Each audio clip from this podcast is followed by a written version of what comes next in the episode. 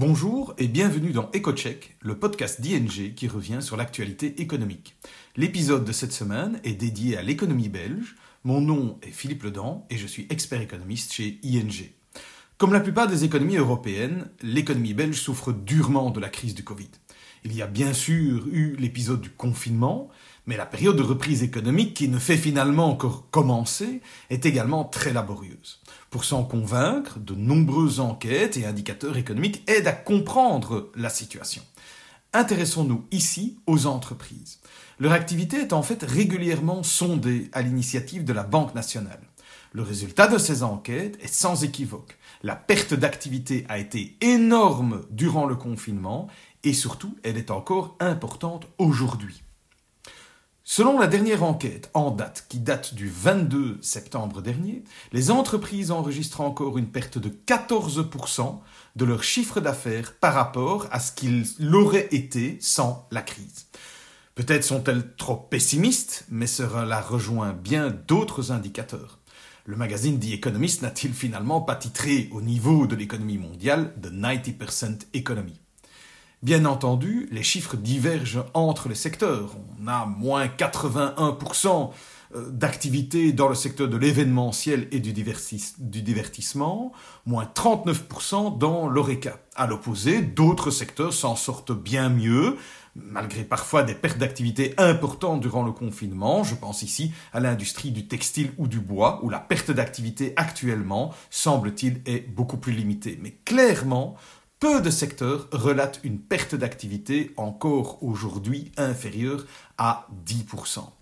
Il faut rajouter que pour 2021, l'ensemble des entreprises, quand on en prend la moyenne, évoquent toujours une perte d'activité de l'ordre de 10%, donc l'année prochaine. Ceci n'est pas sans conséquence. À l'échelle de la Belgique, 4% des entreprises considèrent comme probable ou très probable une faillite. Cela peut paraître peu, 4%, mais c'est en fait énorme au regard de ce qui se passe en temps normal. Là encore, il y a peut-être un excès de pessimisme, mais c'est un signal clair pourtant. Les entreprises déjà fragiles sont encore fragilisées par cette crise, alors que d'autres, dont l'activité ne peut simplement pas se poursuivre pour le moment, éprouvent de grandes difficultés. Toujours à l'échelle de la Belgique, les entreprises considèrent en moyenne une réduction de 3% de leurs effectifs d'ici la fin de l'année. Cette proportion peut même monter à plus de 20% dans les secteurs les plus touchés.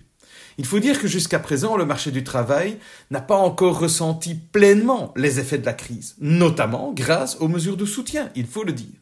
Mais justement, l'arrêt progressif de ces mesures et le fait que l'activité ne redémarre pas aussi rapidement que beaucoup l'ont espéré est un grand facteur de risque pour l'avenir. Enfin, les entreprises ont fortement revu leur plan d'investissement à la baisse. Pour cette année, elles prévoient une réduction de 21% de leurs investissements et ce chiffre est à peine meilleur en 2021 puisqu'elles prévoient une correction par rapport au plan prévu de l'ordre de 19%. Ces chiffres font parfois froid dans le dos. Et très souvent, ils sont inédits au sens que jamais dans l'histoire récente de l'économie, on n'a connu de tels chocs. Il ne faut pour autant pas verser dans un excès de pessimisme. L'économie belge s'en remettra, bien entendu. Il faut par contre être réaliste et garder à l'esprit que le chemin de la reprise sera encore long.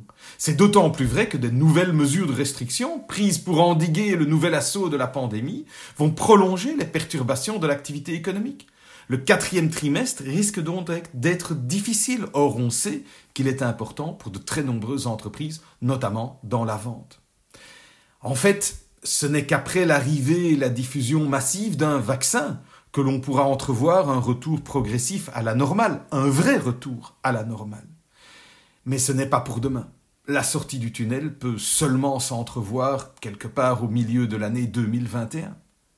En termes d'évolution du PIB, en considérant les éléments actuellement disponibles, en ce compris sur le plan sanitaire, nous prévoyons une contraction de 7,8% de l'activité économique cette année, et l'année prochaine, on devrait avoir une croissance de 4%, ce qui, vous l'aurez compris, est loin de rattraper le retard accumulé cette année. Je vous parlais d'un chemin qui serait long. Merci de votre écoute et restez fidèles à nos podcasts. Nous publions un nouvel épisode toutes les deux semaines.